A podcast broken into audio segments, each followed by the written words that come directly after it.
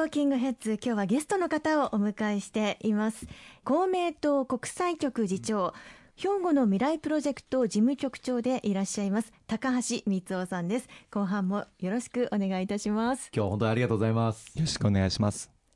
先ほど、まあ、あの外交官として華々しく活躍をされてきたお話も伺ったところなんですけれどももともと何かしら海外に興味が湧いたきっかけというのは何かあったんでしょうか？はい。あの私は高校1年生の夏にアメリカに短期留学に行かせていただきました。でこれはあの英語を学ぶためのサマースクールに行ってきました。でこれ17日間のそんなに長い期間ではなかったんですけれどもサマースクールでしてでその時は私の初めての海外でありました。もともと海外に行ってみたいなと思われていたんですか？いえそんなことはなくて、はい、たまたまそういうチャンスがあったので、うん、行けたら行ってみたいなということをあの両親の方に伝えたら、まあ、ぜひ行けということで、まあ、当時では、まあ、かなり高額だったと思いますけれども、まあ、母があ切り詰めてくれてでそのお金であの行かせていただくことができました。行かれてみていかがでした？いやもう本当に一言で言ってアメリカというのはオープンな世界だなと。でそれまで私が、まあ、まだ高校生でしたけれども、まあ、知っていたこの日本に比べると何もかもが本当に初めてでして人々もそうですし、えー、環境もそうですしもう全てが輝いて見えました。全てが輝いていてオープンで。はい。あの人々は本当にあの明るいですし気さくに声をかけてくれたりする、うん、まあ、それに対して私はあまり英語で返せなかったのが、まあ、ある意味、まあ、悔しかったんですけれども、うん、まあ、その後、まあぜひこういう、まあ、広い世界で仕事をしてみたいなと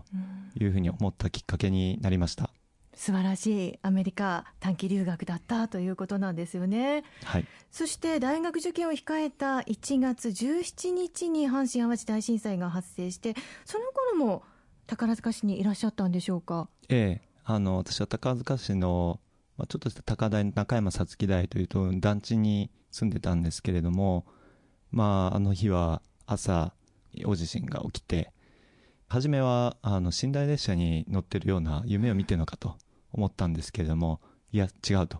えー、現実だと。大変だと思って、まあ、今でも忘れられないんですけれどもその高台に住んでましたので、はい、まあ、大阪平野が、まあ、こう一望できるような場所もあってですね。でその震災の夜にそれを見に行ったんですけど、うん、でそしたらもうもう平野中もういろんなところがもう火事で焼けて燃えてましてでもう空が真っ赤に染まってたんですね。でその光景って本当に今でも忘れられないです。当時お父さんは宝塚市の職員をされてたんですよね。そうですね。父は下水道建設の部署におりまして大雨が降った時とかも緊急出動して、まあ、いつも働いてたんですけども、まあ、その時も本当にまず復旧復興作業のためにはもうほとんど家に帰ってこない日々が続きました。その時のお父さんの姿を見ててどう思いました？すごいなと思いました。私はちょうど本当に受験を間近に控えたその震災の日っていうのはセンター試験が終わった翌々日だったんですね。で私は実はそれを受けてですね、まあ、本当に勉強に手がつかない、うん、えー、ショックでですねで、まあ、直後にあの入試があった試験があったんですけれども、まあ、実はそれ不合格になっちゃいましてで、まあ、自分もそれまたショックだったんですけれどもその中で父があのお前はあの大阪外国大学ですね現在の大阪大学の外国語学部になるんですけれどもそこを志望校としてましてずっと勉強してきたと。お前はずっと勉強してきたんだから最後までやり抜けと、まあ、言ってくれて働いてる父の姿も自分の本当に、まあ、手本というかですねにしながらも最後までやり抜こうと思って試験を受けて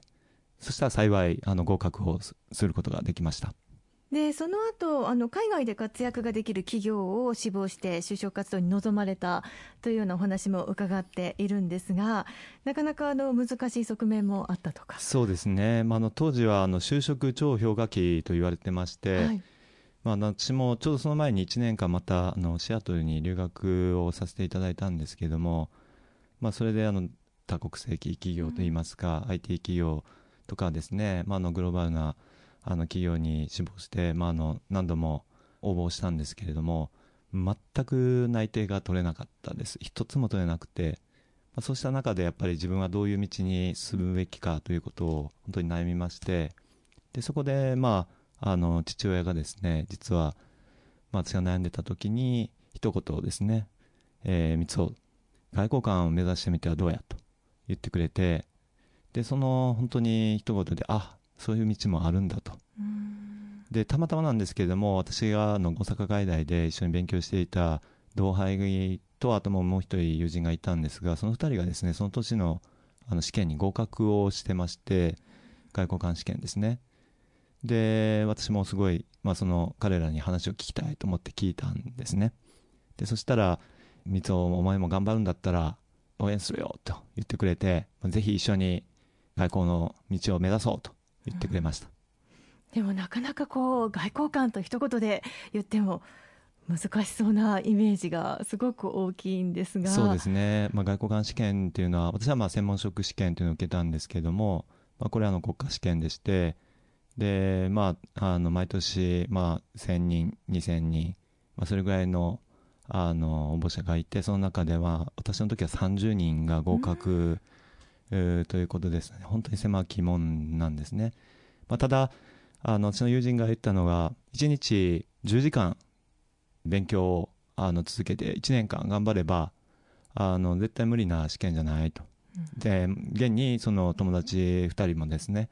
あのそうやってやって合格を果たしたと。じゃあ、まあ、自分にもできるんじゃないかというあの本当に、まああのまあ、そういう姿を友達が見せてくれてたんでしかも応援してくれたのでじゃあよし自分もやってみようと思って、まあ、1年間同じように